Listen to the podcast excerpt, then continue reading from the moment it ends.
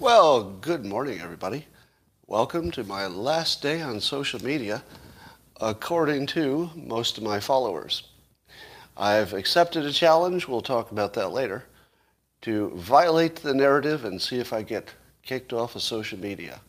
So let's see what happens.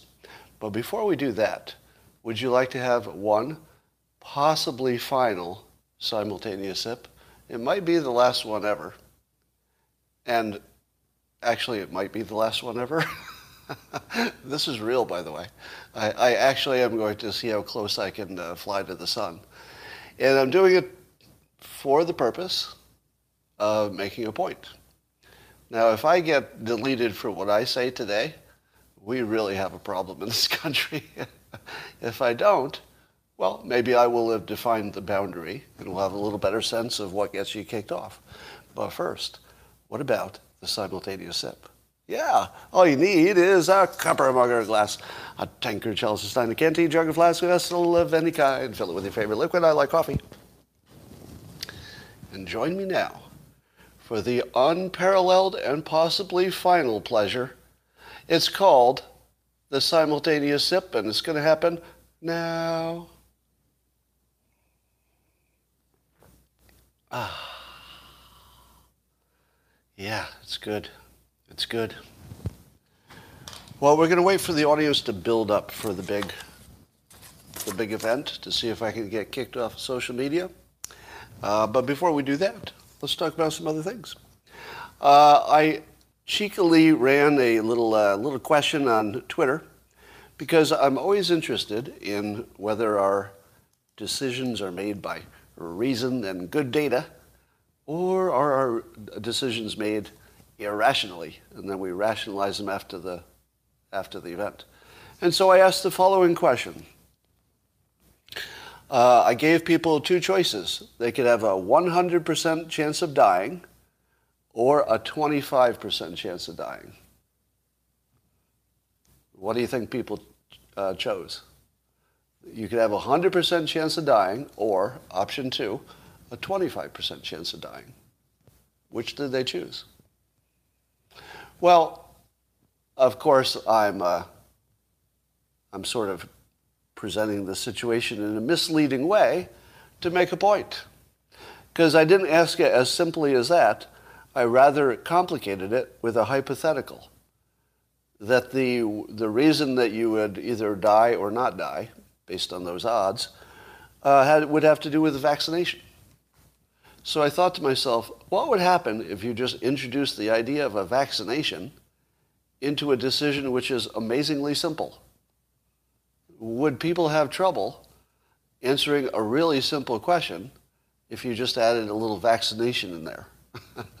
are, are we so worked up about vaccinations that even if you eliminate all risks and say it's either a 100% chance of dying or 25%, you get to pick, but it's about vaccinations. As soon as you throw the vaccinations, people can't answer the question. Now, of course, they suspected a trick. They were like, hmm, I'm not sure I want to answer this question because then he's going to turn it into something else. No, no, I wasn't going to turn it into something else. I just wanted, so let me give you the exact question.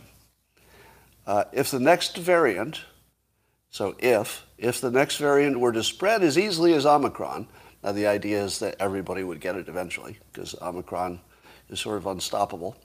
Uh, but but had a 100% death rate. So imagine that there was some new virus that came out that killed everybody in a month. Doesn't kill them instantly. They linger for about a month so that they can spread it to other people. It's the worst case scenario. 100% of people die, but not until they've spread it around, which would be weird, right? Because most viruses, if it kills you, that, that stops the virus. But this is a weird one, hypothetically. It's not a real one, but hypothetically it sticks around, infects everybody, and then 100% of you die. Or, or hypothetically, and this is not real, you could take a vaccine, again, hypothetically, no real data here, with a known 25% chance of killing you, but a 75% chance of protecting you. as soon as I threw the vaccine in there, uh, as soon as you threw in the uh, uh, the vaccine part, people couldn't answer the question. Now, I think the reason they couldn't answer it is that there's a consistency issue that we all have. So if you've taken a stand, it's hard to change your stance, even if the data changes. We all know that, right? You're all aware of that in yourselves, right? Would you say that's true of yourselves? That once you're, you've decided you're the person who always says X, even if there's some information that maybe doesn't make that look like a good idea, you still want to be the person who says X because that's who you were, it's who you want to be. It's hard to change your consistency. And so uh, you should read the thread of how people responded to a 100% chance of dying versus a 25% chance. Turns out it was a much harder question than people thought. Um, I would like to give you, uh, I'd like to compliment the people who answered it correctly. Uh, so among the people who answered them correctly, um, uh, one of them said yes. Yes, they would rather have a 20%, 25% chance of dying than 100%. Somebody's asking what time frame. Uh, well, remember, it's Omicron, so it's going to get you. You can hide it in the woods forever, but uh, once you get out of the woods, you're going to get it from the animals, because the animals will have this new virus too. Now, of course, everybody wanted to uh, Kobayashi Maru me and, and change the question. Well, if I were to change the question, no, no, you don't get to change the question. Anyway, I don't think that proved anything, but it was a fun little experiment to see if somebody could answer the simplest question in the world if you complicated it by adding the word vaccine. As soon as you add that word, people just, their powers of reason just go sideways. Um, Eric Weinstein uh, answered the question correctly. The correct answer is, of course you take the 25% over the 100%. But beware of people who use uh, hypotheticals like that in the wrong way. so I don't think there could have been a more perfect answer to the question. Yes, yes, but beware of this, you know, this technique. Of course you should.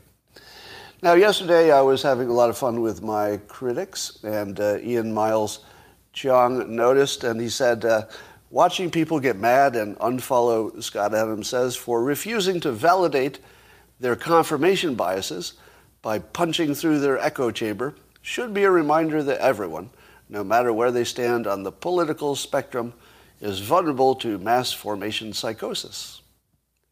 So Ian thinks that people are suffering from uh, this thing called confirmation bias, and that that's why they're having trouble with my opinions, this confirmation bias. Uh, so I responded to him. I said, "What what is confirmation bias? Never heard of that." Uh, but I'll tell you what people have informed me I'm doing. So this is what people told me I was doing yesterday. Nothing, nothing about confirmation bias. What they said is that what I'm actually doing is trying to uh, cope because I was, quote, afraid of the coof uh, while I was wrong about all the things that I never actually said. And also, I was refusing to, quote, accept the L uh, while everyone dunks on me and I marinate in my ratio. So, Ian, uh, I appreciate that you're trying to defend me in a sense and thinking that my critics were suffering confirmation bias, but I don't think that's the case. I think the problem's on my end. What with my coping and being afraid of the coof and being wrong about the things I never said, refusing to accept the L, getting dunked on, and marinating in my ratio. So that's what's really going on. Well, the CEO of Volkswagen um, just tweeted that uh, we need more cooperation and presence in China, not less uh, because it would be very damaging to Germany if the EU wanted to decouple from China. And it made me wonder um, I'm starting to see a pattern here. Uh, it's, like, it's like Germany has a theme. It's like they have a theme. And I think Germany's theme is, if I may paraphrase it, trusting the wrong people. What is up with Germany trusting the wrong people. Let me give you an example. They trusted Greta Thunberg and then started closing their nuclear plants and then ran out of electricity. They uh, are trusting Putin to have a pipeline and give them some, some gas. That seems like a bad idea, trusting Putin. And now uh, the CEO of uh, Volkswagen says we should trust China, so that's President Xi. So let's see, Germany has this pattern of trusting the wrong people. So there was Greta Thunberg, Vladimir Putin, President Xi. I feel like there's somebody I'm forgetting. Was there anybody else that Germany trusted that they shouldn't have historically? I don't know. Kaiser Wilhelm. Kaiser Wilhelm. I feel like there's still one I'm missing. I don't know. If you can think of it, get back to me on that. But speaking of mass formation psychosis, uh, several of you, uh, quite reasonably, quite reasonably, criticized my opinion on it. Now, are you, should you be surprised that I just said that the critics were quite reasonable? Well, you should be, because I have, I have it on good authority that I have never, ever, ever admitted I was wrong. But I'm doing it now. I think my critics were correct. I should have done more reading on this mass formation psychosis before brushing it aside as nonsense. So yesterday I did a deep dive, uh, you know, back to the original source, find out what he said, etc. And uh, this thing is way scarier than I thought. so I, I sort of brushed it aside as simply new words for something we already knew, that people are irrational and it's easy to get them worked up about anything. So I thought it wasn't adding a thing. And then I looked into it and saw the full presentation, and it's really scary.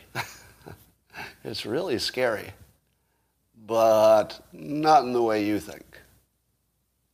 So let's, let's dig into that. So mass formation psychosis the idea is that when people are afraid, let's say there's a totalitarian government and just tells them there's something to be afraid of, there's some entity or, or some other that they should be afraid of. Um, that'll get people in a, in a irrational sense of fear, and then they will grab onto whatever the leaders tell them because they need some kind of certainty and confidence. They can't, they can't handle the, the unknown part of it. Now, this can be exacerbated, says the theory, by social isolation. Uh, isolation. And some would say that the pandemic is exacerbating the social isolation. So, so far, every bit of this I agree with. But it's also ordinary. If you were a, uh, oh, I should have added this one. Uh, we have a new asshole on uh, YouTube so I, I, forgot to add when I was mocking my critics that uh, if you find yourself in a hole, stop digging, Scott. So let, let me revise. Let's go back. My critics are so good. That, uh, so what I'm doing is uh, I'm coping because I'm afraid of the coof. I'm wrong on all the things I've never said. I'm refusing to accept the L. Uh, I'm in a hole. I keep on digging. And uh, everyone's dunking on me, and I'm marinating in my ratio. But thank you for that, that update. So back to mass formation psychosis. Um, so yes, we have all the conditions for mass formation psychosis, but I will, I will say that anybody who had a background in psychology or persuasion or hypnosis would be completely familiar with this mass formation psychosis thing there, there wouldn't be actually anything new in this, like actually nothing new. Now, do you believe me? How, how many of you believe me when I say that if anybody has studied even a little bit in this field, you would know completely this whole mass formation psychosis. All of the parts of it are just ordinary. Have I ever told you that um, fear is the strongest persuader? Of course. Of course I have. Lots of times. Have I ever told you that if people are uncertain, you know, they'll gravitate to a confident voice? I don't know if I ever told you that, but that's just basic understanding within the field, right? So everything that's in this uh, idea of the mass formation psychosis is ordinary, but real. It's both ordinary and totally real, every bit of it. So, um, do you think I'm debunking any of it? Does anybody think I'm debunking the idea of a mass formation psychosis, either what causes it or the fact that we're in one right now? You, I'm not debunking it, right? Uh, I'm, I'm wholly accepting it without change, completely accepting 100% of it. But none of it's scary so far because it's also our normal situation. Do you remember uh, when, how many of you are old enough to remember Reagan's presidency? Do you remember the Reagan presidency? There were, it, was, he was a fascist, he was Hitler, uh, there were riots in the streets, and it was a mass psychosis. It was a mass formation psychosis. Um, do you remember weapons of mass destruction? And, and, and 9-11? those were mass formation psychoses. Now, that was based on real stuff. At least the 9/11 was real, uh, ish, depending on your point of view. Um, but that was a mass formation psychosis. Trump derangement syndrome, mass formation psychosis. Uh, some would say climate change. Now, you would get a disagreement of opinion there. Some would say climate change is a real thing, but on top of it, there's a mass formation psychosis. Now, here's my question to you. And I'll tell you why I'm so afraid of this thing. Why are we all talking about it now? It's not because Dr. Malone uh, brought it up, is it? Because I thought I was seeing it before he brought it up. Can you give me a fact check on that? Fact check me. It was he brought it up after it was already out there, right? True, right? So it wasn't because he brought it up on Joe Rogan, which would make anything get a lot of attention, but it was already out there. Now, why is it already, why is it out there now? Why is it a big topic that's trending now? Now, when I watched one presentation of it, the implication was that there's some kind of ruling elite that are unnamed, that that ruling elite is acting sort of like a, um, an, a dictator, effectively, and that it's putting people into this uh, uh, menticide situation where they don't believe any of the news, everything's BS, so they don't know what's true, and then they're easy to manipulate. Um, so all, all of that's happening. But do you think that there is actually an elite group who are making actual conscious decisions to do this? And who are the elites? Are they Democrats or are they Republicans? Or is this priming us for Trump? in case Trump runs again? Is this saying, hey, watch out? This is how dictatorships get formed, so you've got to watch out for Trump. Who is it against? Is, is the mass formation psychosis an attack on the Democrat elite? You know, the deep state, so to speak? Or is it a preemptive attack on whoever runs as a Republican? Why is it out here now when suddenly it, it, was always the case since Reagan, and, and none of it's new, right? None, none of these ideas in this uh, mass formation psychosis are new. Actually, they're very old. They're, they're all very old ideas. So why are we all talking about it? Do you know where I'm going with this? there is some force that put this into our heads and this is a narrative. What does it mean when a new narrative is introduced? Because the idea of a mass formation psychosis is a narrative, right? It's a, it's a story to explain something. That's a narrative, a story to explain something. Doesn't mean it's true or the only story that can explain something. It's just one. This is literally a piece, not literally, this is a, like, a piece of software that has been uh, slipped into our operating system. So where some of you were not so aware that there's a thing called a mass formation psychosis, and you were probably less aware that it's something you should worry about at the moment.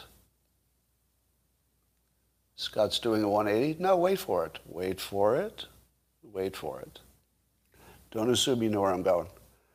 Um, so here's my concern My concern is whoever introduced the idea of the mass formation psychosis into the public in, in a way that made it trend, etc. I don't think that happened organically. Do you? It could have. Yeah, you can't you can't eliminate the possibility that it happened organically, but it doesn't have the smell of an organic thing. It has the smell of something that somebody pushed into our software. Because somebody, and this would be speculative, right? It looks like somebody has an advantage, or imagines an advantage, uh, for making this a, uh, a program that runs in your head, such that the next time you see something, you can fit it into that frame. Because until you have the narrative, the new things you see in your environment don't fit into a story. They're just things.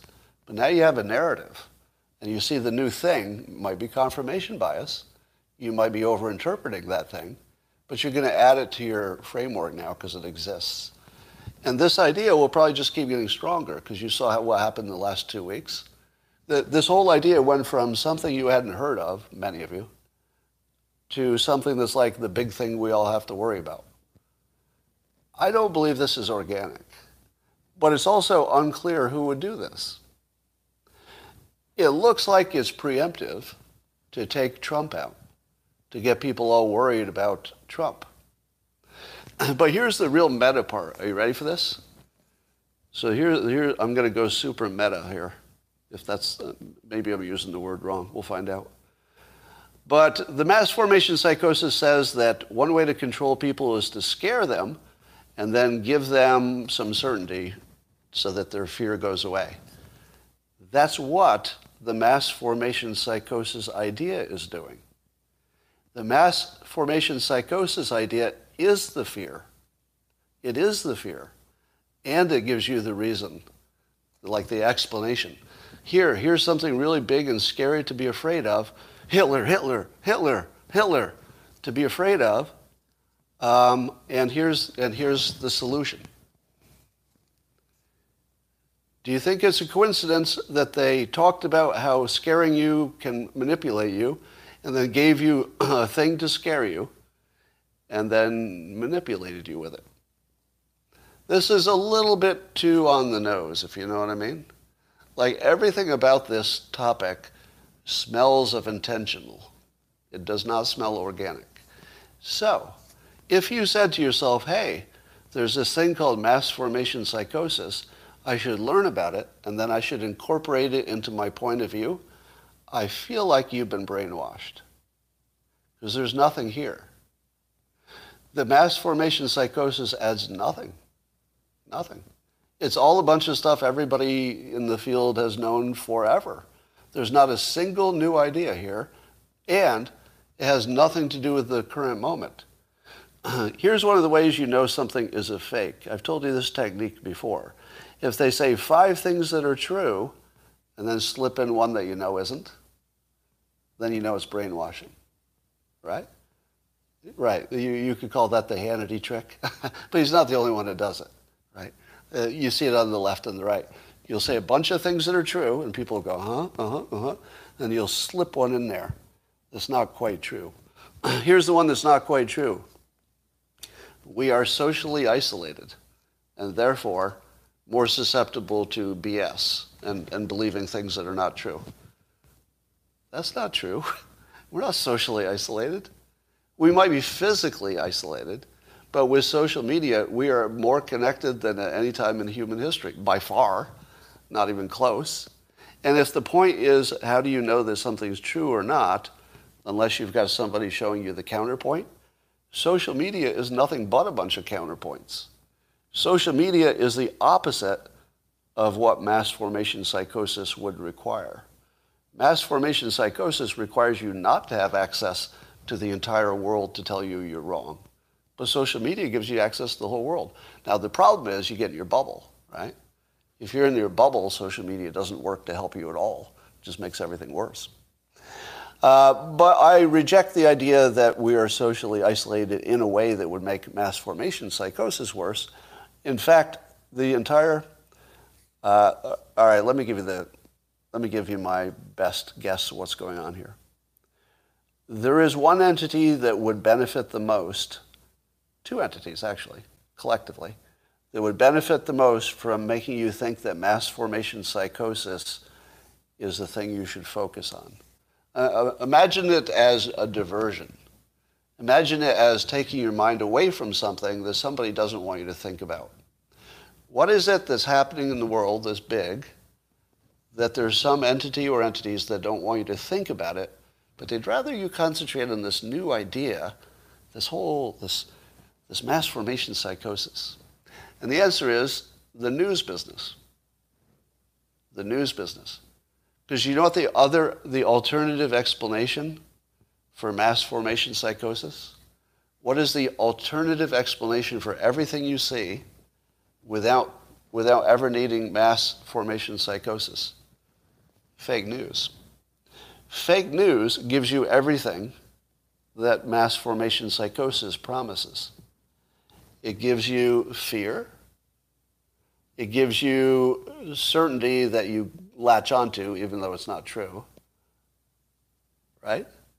So if I had to guess, somebody who is involved with either social media, misinformation, or the news and fake news wants you to think that you should really be looking at this new smart idea called mass formation psychosis and don't concentrate so much on the fact that your algorithms are rigged, allegedly, and your uh, news is fake intentionally.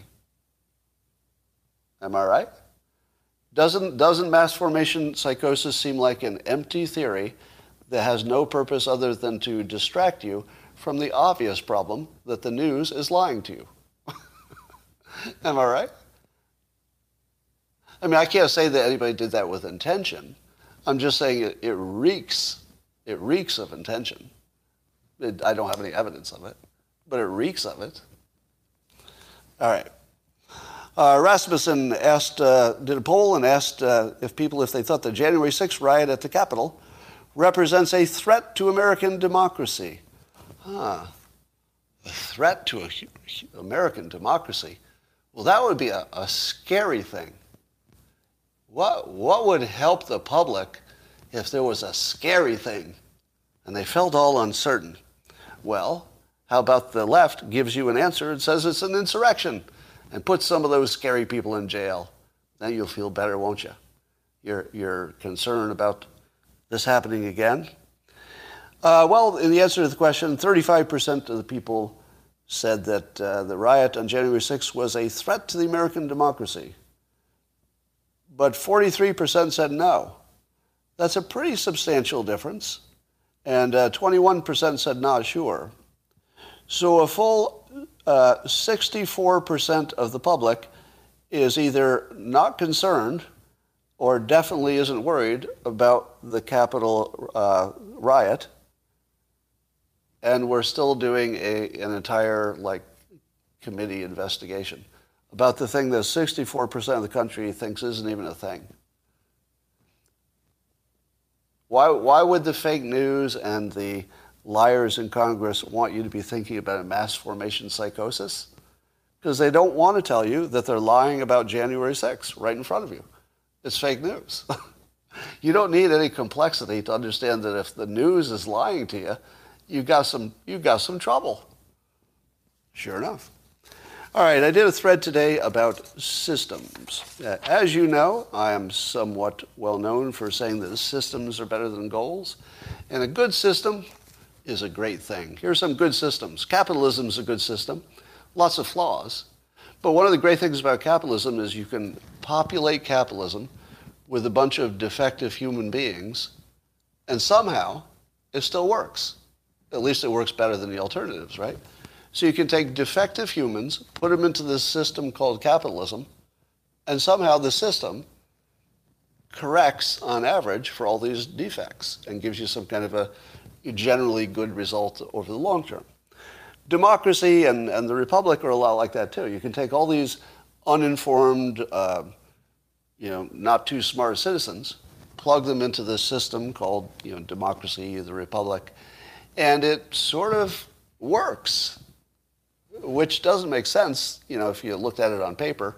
How do you put a bunch of dumb people into a system and then get a good result, but it does. It's a sort of a self-correcting system. At the very least, it gives you a credible outcome, even if it's not a good one.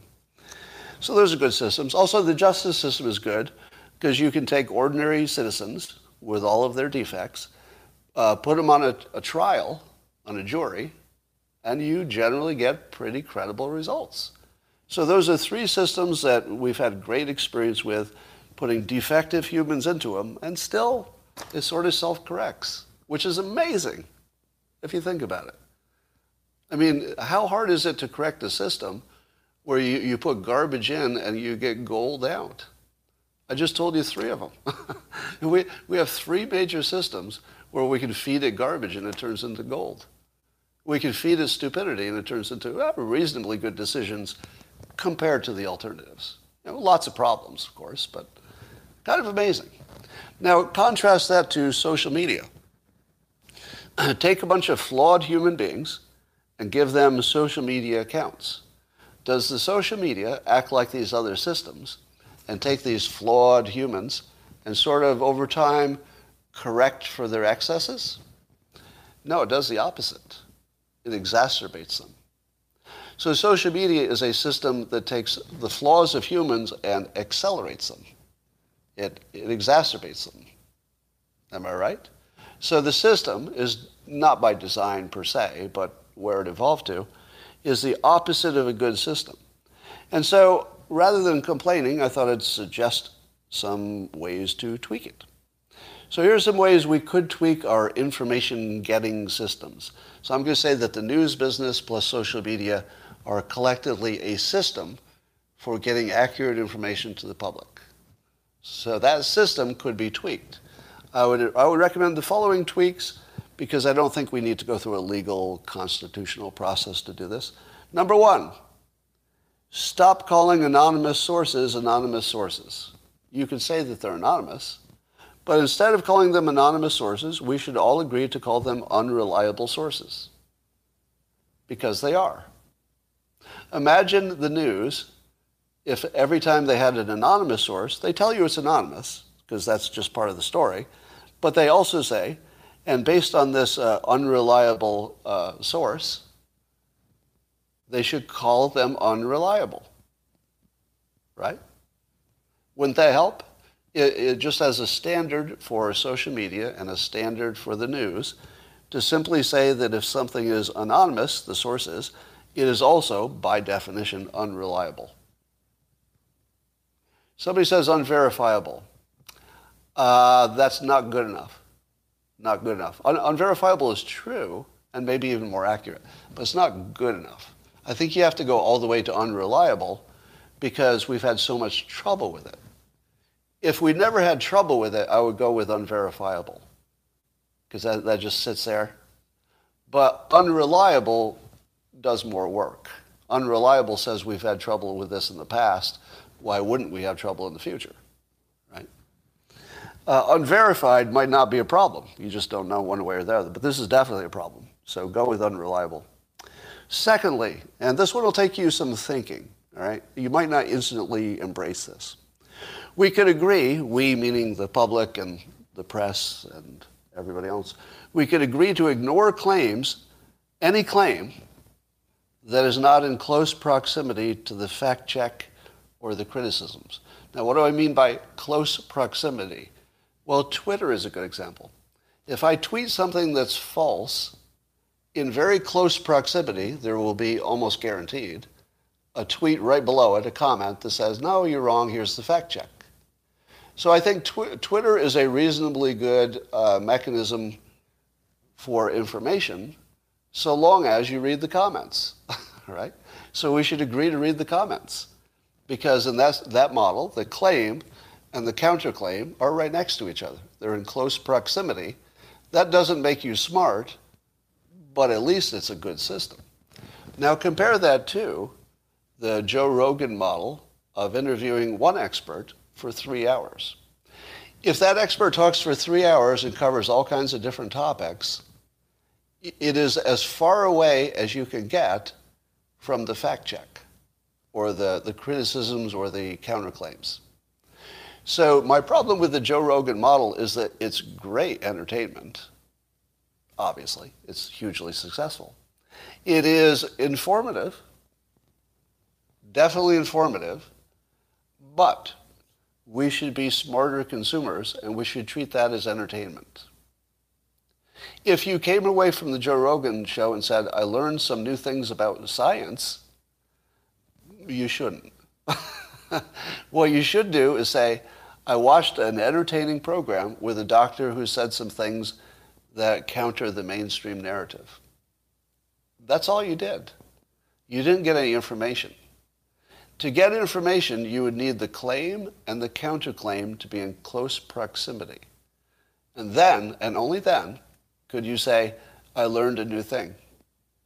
Because I saw the claim, I looked at the counterclaim, and I decided that the claim was stronger than the counterclaim. Uh, Mark is saying, Scott's telling us what to think. Mark, you are officially too dumb to be on this live stream. Because could the rest of you uh, confirm that I'm not telling you what to think, but rather uh, the technique for thinking and systems? So, Mark, you're officially too dumb to be a member of this conversation. You will now be banned to loserdom as I hide you on this channel. Telling you what to think. I don't know what you're watching. anyway, I do not have all the answers for how to fix our information systems, but, uh, but I, I put out some ideas, and it, I would recommend that we, that we sort of promote a standard that says if it's anonymous, it's also unreliable, and we should always say that, and that if it's a claim that's not in close proximity to fact checkers, it's just entertainment. It could be valuable and it could give you information, but you should not use it for decision making. You should not use it for decision making. Does anybody agree with that standard? Because it doesn't say anything good or bad about Dr. Malone. It just says that in that format, you, you got some entertainment and some information, but not the kind you can use. Right? You got information, but here's the key not the kind you could use until you see the counterclaims. And then maybe, maybe. So there might be some other ways to go about this. Anyway, um, uh, I offered on Twitter, because there are a lot of uh, supporters of Dr. Malone, and I said this uh, I'll make you a deal. I will watch the entire three hour Joe Rogan interview with Dr. Malone. I've already started, so I'm partway through it. I'll watch the entire three hours, but I would like you, or, or most of you, to look at the uh, fact check uh, on Dr. Malone, the claims that apparently got him kicked off of uh, Twitter. I'll talk about those in a minute. And I, am just asking you to look at the counterclaims. So I will agree to go through three hours of that content. I've already started. I'm just going to ask you to look at the counterclaims. Now, did I just tell you that the counterclaims are the correct ones? Did you hear that? I hope you didn't, because I'm going to tell you that at least one of the counterclaims is really bullshit. Right? So we're going we're to talk about the counterclaimers also having some issues, the fact checkers, also some issues. So what I'm asking you is always look at the fact check as well as the data. I'm not telling you in this case that the fact check is the, the believable one. I mean, it is, but that's not that's not today's topic. I, will tell you honestly that I looked at the fact checks and I looked at the claims, and the fact checks do look stronger than the claims. But how could we judge, right? If you're not an expert in any of that stuff, how can you judge? But one of the one of the fact checks did look like bullshit. We'll talk about that. All right.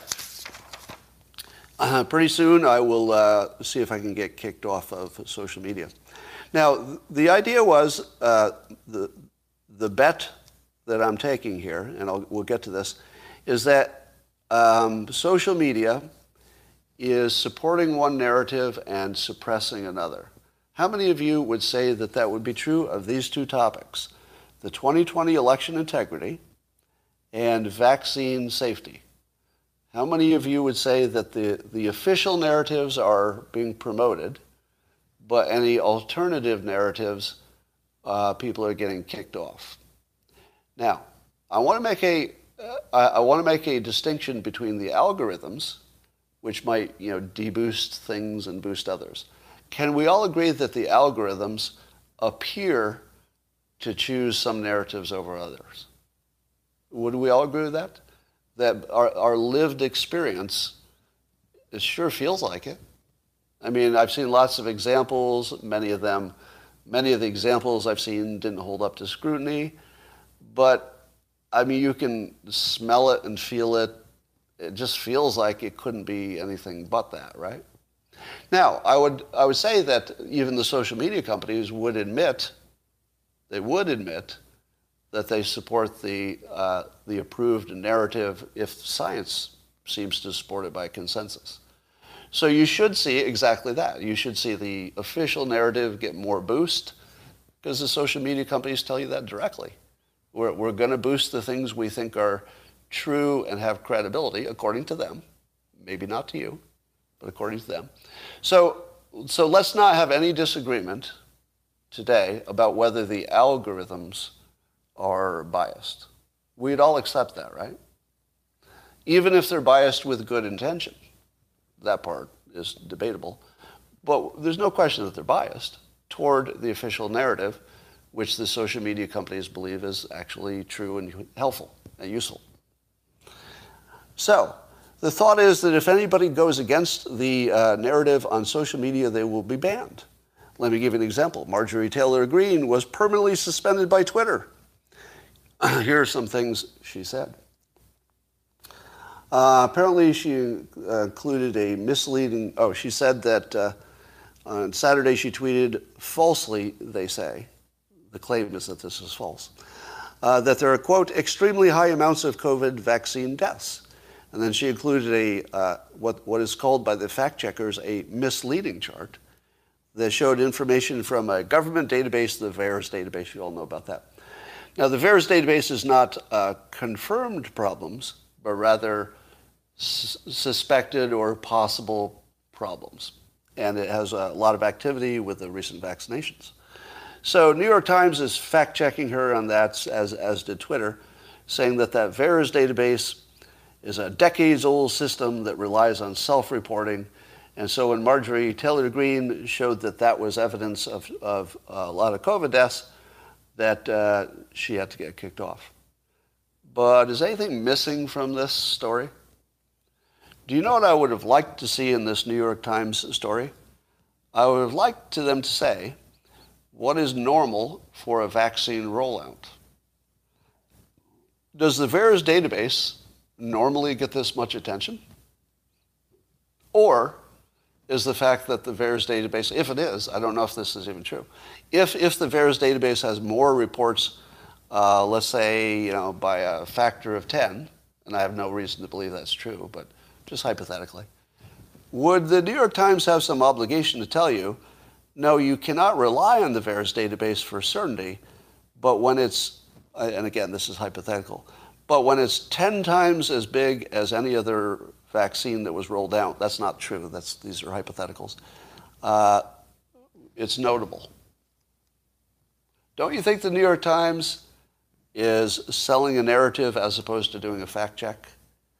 Because I think if it were a fact check, they'd say, yes, it's true that there is an alarming number of reports in the VAERS database. But you must understand that the pandemic is getting a lot of attention, and there might be some over-reporting, possible. There might be some under-reporting, possible. Uh, so although you should not take it as the final word, if the VAERS database reporting is way out of line with what one might expect, that should be taken as a signal to you know, research uh, more reliable data. That's what a fact check would look like. This wasn't a fact check. um, and uh, by the way, I'm not supporting Marjorie Taylor Greene's interpretation because I think she too should have softened her, uh, her assertions to what we know to be true. Now, I would say that this is a case of Marjorie Taylor Greene being misleading on a health related topic. Would you? Would you disagree that if Marjorie Taylor Greene showed you the VAERS database without also giving you the context that it can't be relied on, you know, as the final word, that that would be misleading. But is it more misleading than the fact check? It is not. it is not more misleading than the fact check. The fact check is plenty misleading. So you might say to yourself, wait a minute. Why did Marjorie Taylor Greene get kicked off for being misleading, but the New York Times doesn't even get criticized for being misleading in the other way by leaving out some context? Um, well, here's another thing that Marjorie Taylor Greene was hit with. She had five strikes, according to Twitter. Um, let's see. She told you, uh, what was the other thing she said?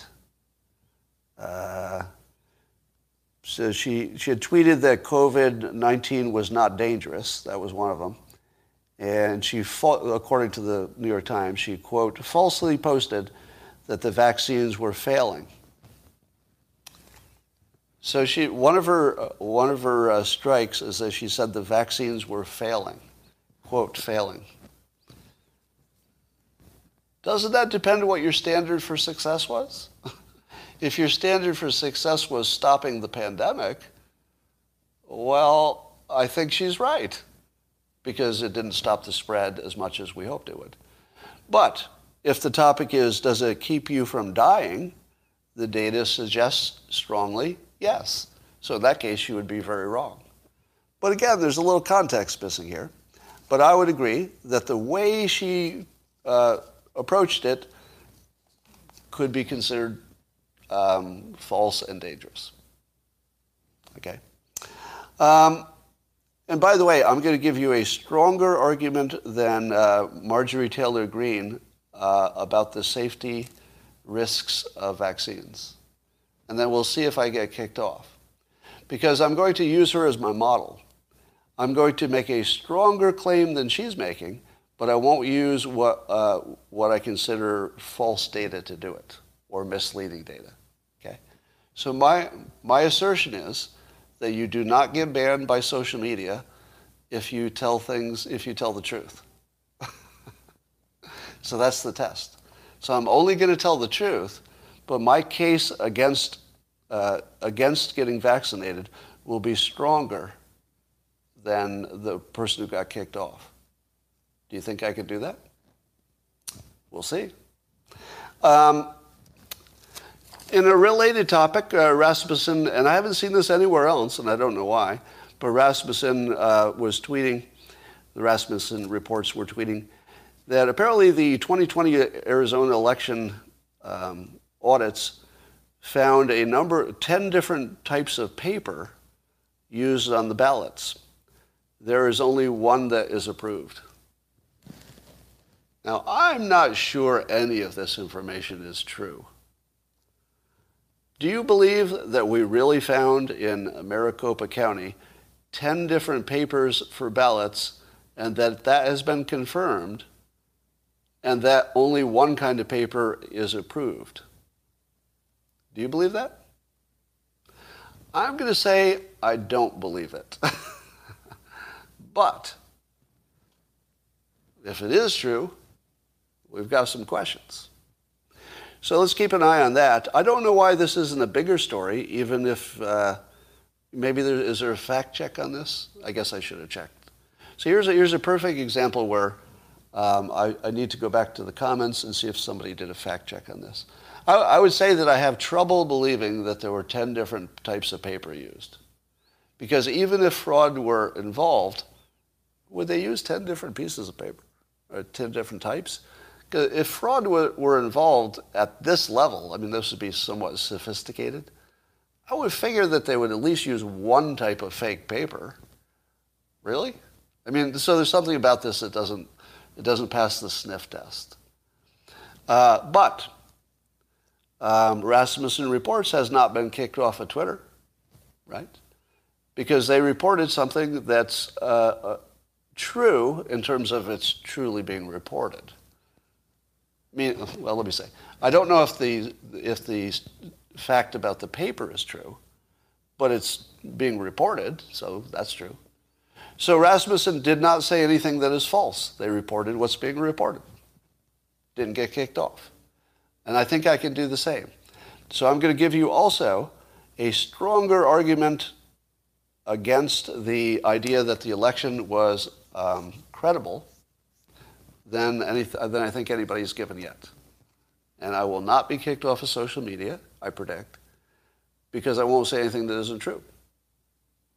So here's the line I don't believe you get kicked off of social media for saying things that are true and are easily demonstrably true. I believe that the only people getting kicked off are actually saying things that are really misleading.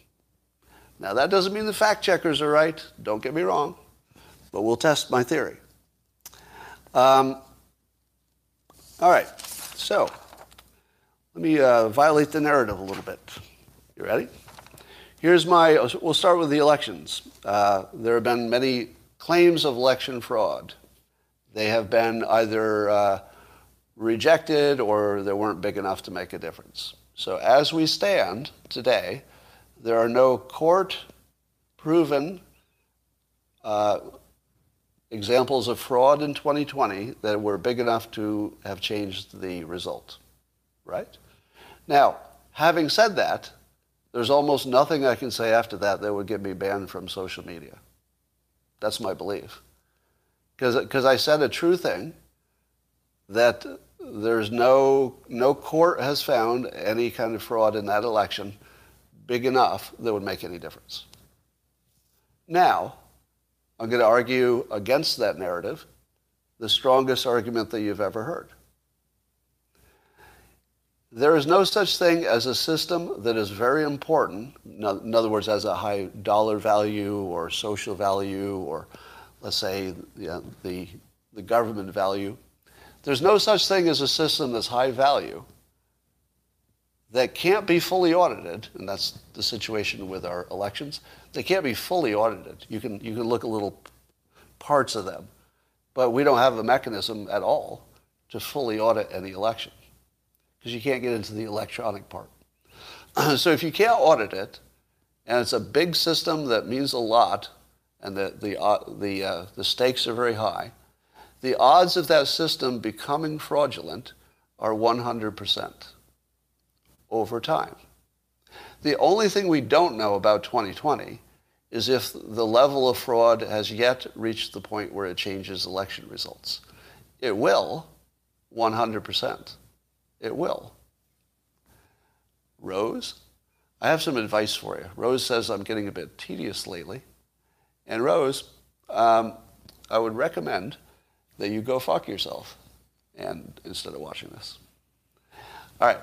So, check check my assertion. My assertion is that there is 100% chance our election system is already moving in a fraudulent direction, is guaranteed to be fraudulent in a way that would check, that would change election results. We just don't know if it happened yet or it will happen next. I think that's the strongest argument. And did I say anything that's not obviously true? Anything? Did I? Uh, give you tell me, is that the strongest argument against election integrity? Using things we know to be true. Now, did I say anything that wasn't true? No, no. Nothing I said about that is untrue. Will I be banned from social media for saying what I just said? The strongest argument so far against election integrity. No, not even a chance. Because nobody would listen to what I said and say, well, I disagree. There's literally nothing to disagree, in my opinion. And it violates the narrative completely. the narrative is if you didn't find any fraud, it's fine. I, couldn't have, I could not have violated that narrative any stronger. Now let's do vaccines. This may be the last 10 minutes you ever see me. According to you, I believe I'll be safe because I'm not going to say anything that isn't untrue. All right, let's say it. So Dr. Uh, Malone got uh, kicked off of uh, Twitter for some claims. I, I, would recommend that you look at the fact check. I tweeted it so you can see it in my Twitter feed. Andres Backhaus found it. And I'm not saying that the fact check is correct. I'm saying, I'm saying you should look at it if you've looked at Dr. Malone's claims. But here's one of the things that the fact checkers said when talking about Dr. Malone. They said, uh, I guess Dr. Malone said that vaccines could be dangerous for children in, in some situations. Um, but they quote, some, they quote Malone as saying, in summary, there's no benefit for your children or your family to be vaccinating your children against small risks of the virus. The risk benefit analysis is not even close with this vaccine for children. So that's the claim that got him, or I think one of them that got him his Twitter ban. So the claim is there's no benefit, no benefit, not some, no benefit for your children or your family to be vaccinating your children against the small risks of the virus. And the risk benefit is not even close. Now, the, the fact checkers talked to three doctors and they don't tell us who those doctors are. Wait a minute. They talked to three doctors to do a fact check. And those doctors are anonymous sources. Oh, so the fact check is using unreliable sources for a fact check because they're anonymous, right? That should be the standard. They're unreliable sources. So, what did the unreliable sources say about Dr. Malone's claim, uh, given that Dr. Malone is a reliable source? Wouldn't you say? If somebody's an expert, they give you, your, give you their name, they go on video, they clearly explain their point of view, they could be right or they could be wrong, but is Dr. Malone a credible person? Yes, yes. Doesn't mean he's right. It means he's highly credible. Are the doctors who fact checked him credible? No. We don't know who they are. we don't know if they have his credentials. So we have an unreliable group fact checking a reliable entity. Doesn't mean one of them's right and one of them's wrong. That's just the situation. Now, here's what they say. The three doctors said, quote, the theoretical risk of COVID vaccines absolutely do not outweigh the benefits of the vaccine, said Greenhouse. Um, oh, actually, one of the doctors might have their name in there. Um, so if their names are there, then fact check me. Then then it's not it's less unreliable if their names are in there. So, what do you think? Uh, do you believe that Dr. Malone is right, that the uh, costs outweigh the benefits, or do you think the fact checking doctors are right? Three of them. Three of them. They say it's the opposite. Go. Who's right? Who is right? The fact checking doctors or the fact checking Dr. Malone? The answer is it is unknowable because nobody knows the long term risks of the vaccination and nobody knows the long term risk of COVID. Am I right? Nobody knows the long term risk of the vaccination, especially boosted, especially mixed. If you're cross-fading with your vaccinations, check with your teens to see what I just said. That won't make any sense to you. If you know anybody who's a teenager, say that you're watching this live stream. The cartoonist said, don't cross-fade with your vaccines. And they'll laugh, and then they'll explain what that meant. But I'm not going to tell you right now. So if you mix two different vaccines together, who tested that? Nobody. Who tested the, the, the booster? Uh, I don't know that the boosters have been around long enough to test them. Who tested the second and third booster on children? Nobody. How can Dr. Malone say that the cost benefit uh, is bad and these doctors can say the cost benefit is very good when neither Dr. Malone nor the critics have any fucking idea what the risks are? Am I wrong? Neither of these entities who are arguing with a high degree of certainty have any data that would support either of their opinions. Am I wrong? These are two experts who are trying to bamboozle the public into thinking that they can make uh, really certain decisions with no, no data. With no data. No data on the long term effects. Are we worried about the short term risks? Is that the big concern? The short term risks. In other words, the first few months. Well, that's, that's been tested. Have some of you seen uh, some data that said that uh, uh, there's secretly, but we didn't know it until recently, that the vaccines cause a lot of harm to people in the first, first weeks? Has anybody seen that? It's debunked, right? Yeah, it, look for the debunk. If you see that, just look for the debunk. It's, it's completely debunked. Now, you could argue that the debunk isn't good, but it's a pretty strong one. so as far as I know, to the best of my knowledge, there is no, there's no credible information to say that there's a short-term risk with the vaccines. Uh, well, let me get that right. There's no credible information that the short-term risk is higher than the uh, short-term gain. Now, but it also doesn't go the other way. You know, I don't think you can prove it's safe. but there's no evidence about the long term, and especially with boosters, because you can't study the future. So here's the strongest argument against vaccine safety. And here will be my last minute on Twitter if many of you are right that violating the narrative is all it takes. So I'm going to violate the narrative, but I'm not going to tell a lie. Okay? Number one, the pharma industry is known to be wildly corrupt. Agree?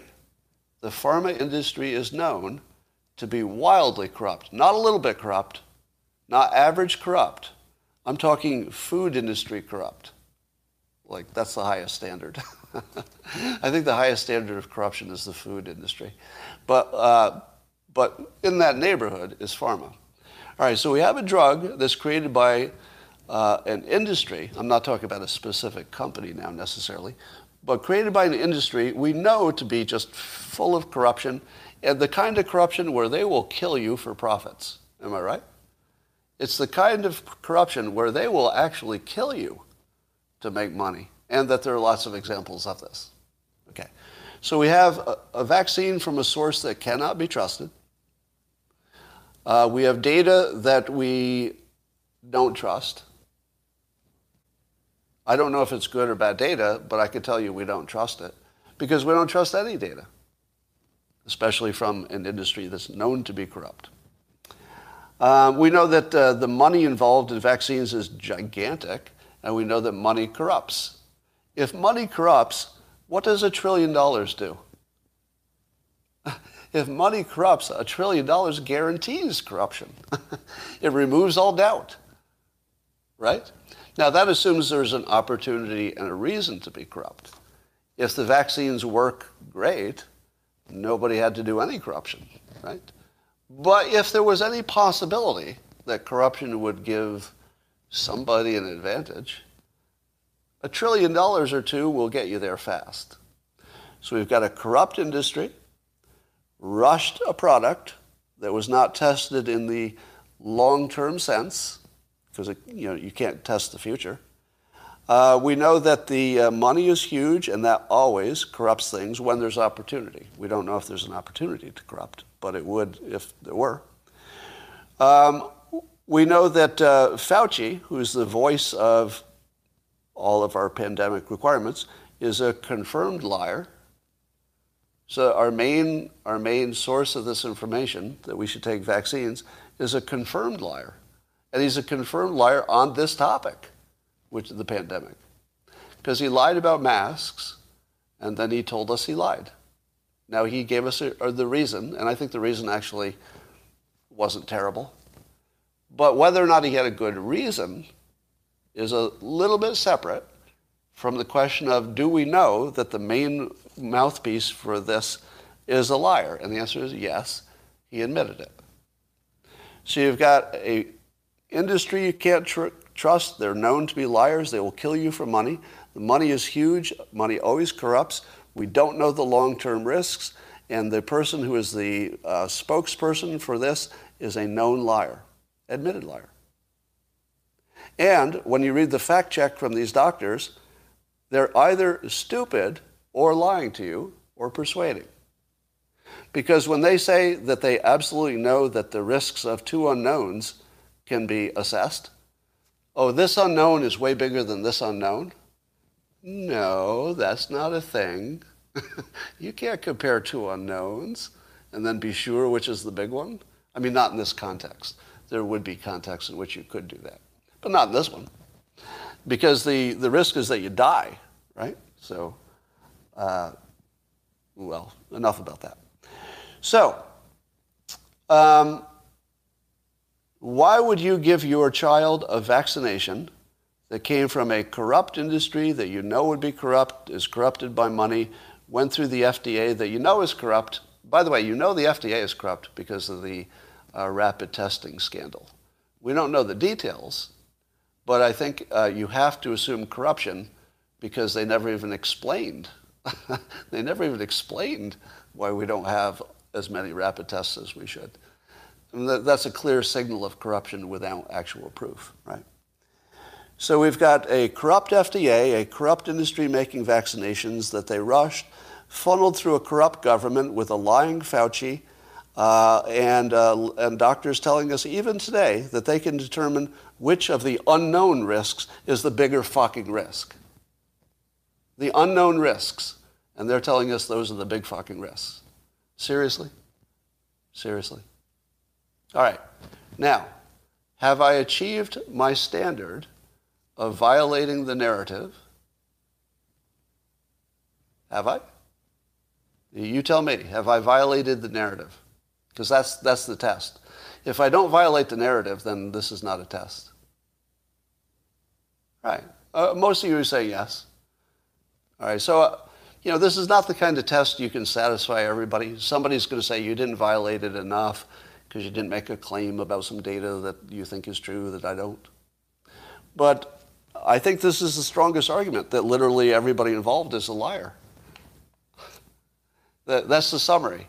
Literally, everyone, everyone involved, from the drug makers through the FDA, through the government, through Fauci, to the fact checkers, to the New York Times, everyone is lying and obviously.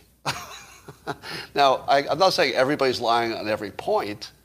I'm just saying it's a nest of proven liars. And you're being asked to put a drug into your body that was developed and promoted by known liars. Now, um, on top of that, we have the Omicron situation. Now, suppose you knew that the Omicron virus had the characteristics we're told it has mild illness and such a rapid spread that you can forget about your mask because your mask is going to help you a bit. I still think masks probably helped with Delta and Alpha because masks reduced the plume and the plume is where all the viral load is. So if you, if you didn't do anything except reduce the plume, probably could have helped, don't know for sure, but probably could have helped with Delta and Alpha. But if what they're telling us about Omicron is true, uh, you know, a little particle that escapes from the side of your mask is going to infect the whole room, right? Because just any exposure seems to be enough with the Omicron. So, in the context of vaccines which cannot be assessed for their risk long term, can't be with an Omicron that's going to do what Omicron does, which is it's going to sweep through in about the next two weeks, doesn't it make more sense to wait? Would the smart person wait to see what happens with Omicron, or would they get another booster? Well, I'm waiting on my booster. I don't imagine that I would even consider a booster until after February 1st. And then it's sort of a see what's happening. Are there any other variants? Do we know anything else about the thing? You know, have we learned anything that we don't know now? But um, I don't think that uh, your officials are being honest with you about the potential benefits of uh, the, the Omicron. Secondly, and lastly, I have been uh, criticized for not saying enough about the social costs of lockdowns and mandates. How many of you would agree with that statement? that I have not said enough about the social costs and health costs of, and health costs, especially to children, of all the, the shutdowns. Do you think so? Uh, that may be a, a valid criticism. I think that's a valid criticism. But I'll tell you why I haven't. Because I think it's just obvious. I tend to ignore the obvious because you don't need to be told the obvious. And the obvious is there's a real big problem with mandates, and we don't know how to size it. But it's obvious and it's real big. I just don't think I need to tell you that every time I talk about the topic. It's, to me, that would be like, uh, let me explain this baseball game, how that went. First, you need to know that there's oxygen. And so all the players had oxygen, they were breathing. I don't have to tell you that there's oxygen. That part you already knew. You're living it. You're breathing the oxygen. Likewise, you're, you're breathing the, the mandates, depending where you are. So, um, I believe I will be demonetized uh, on YouTube. By the way, if there's somebody who can uh, text me right now and tell me if I've already been demonetized, I'm not sure if you can tell. But I imagine I'll get demonetized because that would change you know, the, the algorithm. But I predict that I will not be, um, I don't think I'll get a strike, nor do I think I'll be banned from social media, because as far as I know, everything I said was true and would be easy to demonstrate. Have I made my point? Yes, it's true that I can do this. I can do this kind of a test, and you can't, because if I got kicked off of social media, I would just retire. I would just retire, and I'd be pretty happy. Actually, it'd be fine. Um, so I don't have the risk that you have, but I, so I can run this test. You have to tweet it, somebody says. Uh, do I? I don't know. Do I have to tweet it? I mean, I'll tweet these, this content gets tweeted. Try this. Try taking me, uh, try quoting me and then uh, tweeting it. Because you'll probably misquote me, and, and that'll get me in real trouble. um, oh, I thought that was going to be my answer. Just waiting to see if I'm already demonetized. Oh, not yet. Yeah, so I'm not yet demonetized on, on YouTube. I guess if you challenge them and tell them it's a contest, they, they get a little more serious. I get demonetized almost automatically on a lot of my content, but then you know, upon review, it gets reversed. All right. Um, somebody says I'm not, uh, I'm not elected and I'm not an expert in the field. That is correct. Are there any people who have been banned from social media for misinformation about the election or for COVID who were not elected and not experts? I, th- I think the answer is yes, right? Yeah, Alex Berenson. Yeah, Alex Berenson. Right. So I think the test still stands because I have a prominent account with a lot of uh, uh, Crowder, yeah, Crowder. Dave Rubin, he got he got a strike, right? Naomi Wolf, she got a strike. Trump, well, Trump was elected. Uh, all right. So the, uh, here's the bottom line. Assuming that I'm still here today, or still here tomorrow, and I don't get banned, my claim has been this. I want you to make better arguments when you agree with me. I don't like to be on the same side as people whose arguments for my own opinion are bad arguments. I think it's a bad argument that people are being banned for saying true things on Twitter because I don't think it's happening. I mean, and if it happens, I think sometimes they get reversed on appeal or whatever. But I don't think that's the big problem. I think the big problem is the way people are saying it. In other words, the Marjorie Taylor Greene, I think she could have easily avoided being uh, banned if when she tweeted the VAERS database, she simply said, uh, you know, this should not be taken as the final word, or it's an indication, or it's a red flag, something like that. If she just said it was a red flag, I'm pretty sure she would not be banned, because that's true. Yes, words matter. All right. Um, I believe uh, this is the best live stream I've ever done, if it's not the last one.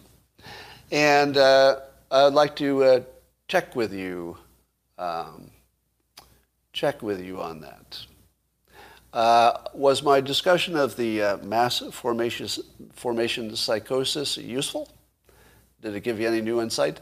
And did I, did I make my claim, you can't be 100% on any of this, that it's probably the inaccuracy that's getting people booted off of Twitter, for the most part. Not, i know you can find an exception, but I don't think there's a, a, a, an organized effort to ban people who say true things just because they don't like the narrative. I don't think that exists.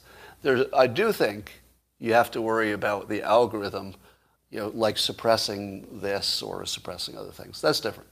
But remember, YouTube hasn't demonetized me and generally, at least yet. And if they don't demonetize things, that usually keeps it pretty high in the algorithm. It's the demonetized stuff that, that gets pushed down. So we'll test it. Now, you could also, if you want to go deep into the conspiracy, you could say, well, Scott, they knew you were testing it. they were watching you. They knew you were testing it, so, you know, they didn't, they didn't do it. Uh, let's talk about China for a moment before I go. Apparently, uh, they got some big problems over there. Have you noticed? So let me ask you this. Did you know that uh, in uh, the Chinese culture, that karma is a, is a big thing? How many of you knew that? And, and let me, can I have a confirmation, please? Um, some of you might be Chinese American or even Chinese. Can you give me a, a confirmation on that? That karma is a, a cultural, it's a cultural thing in China. I think it came from the Confucius stuff, or maybe from, I don't know. But, uh, oh, okay, so uh, I have a confirmation from somebody who is Chinese who says, yes, karma is a big thing. Now, what happens when China, who is being criticized for its treatment of the Uyghurs, uh, is certainly being criticized for the release of the, uh, the virus, is being criticized for a whole number of things that look abusive, that look like bad behavior. And at the same time, China is having a lot of bad luck. So they've got some uh, economic problems. They've got uh, probably they're going to have uh, a big problem with the Omicron Olympics. I think they're going to have an Omicron breakout. Now, how, how long will it take before the Chinese citizens start to believe that the bad luck they're experiencing as a country is related to the bad things that they're doing to other people, meaning the Uyghurs. And how hard will it be to connect those two thoughts? Because I'm doing it right now.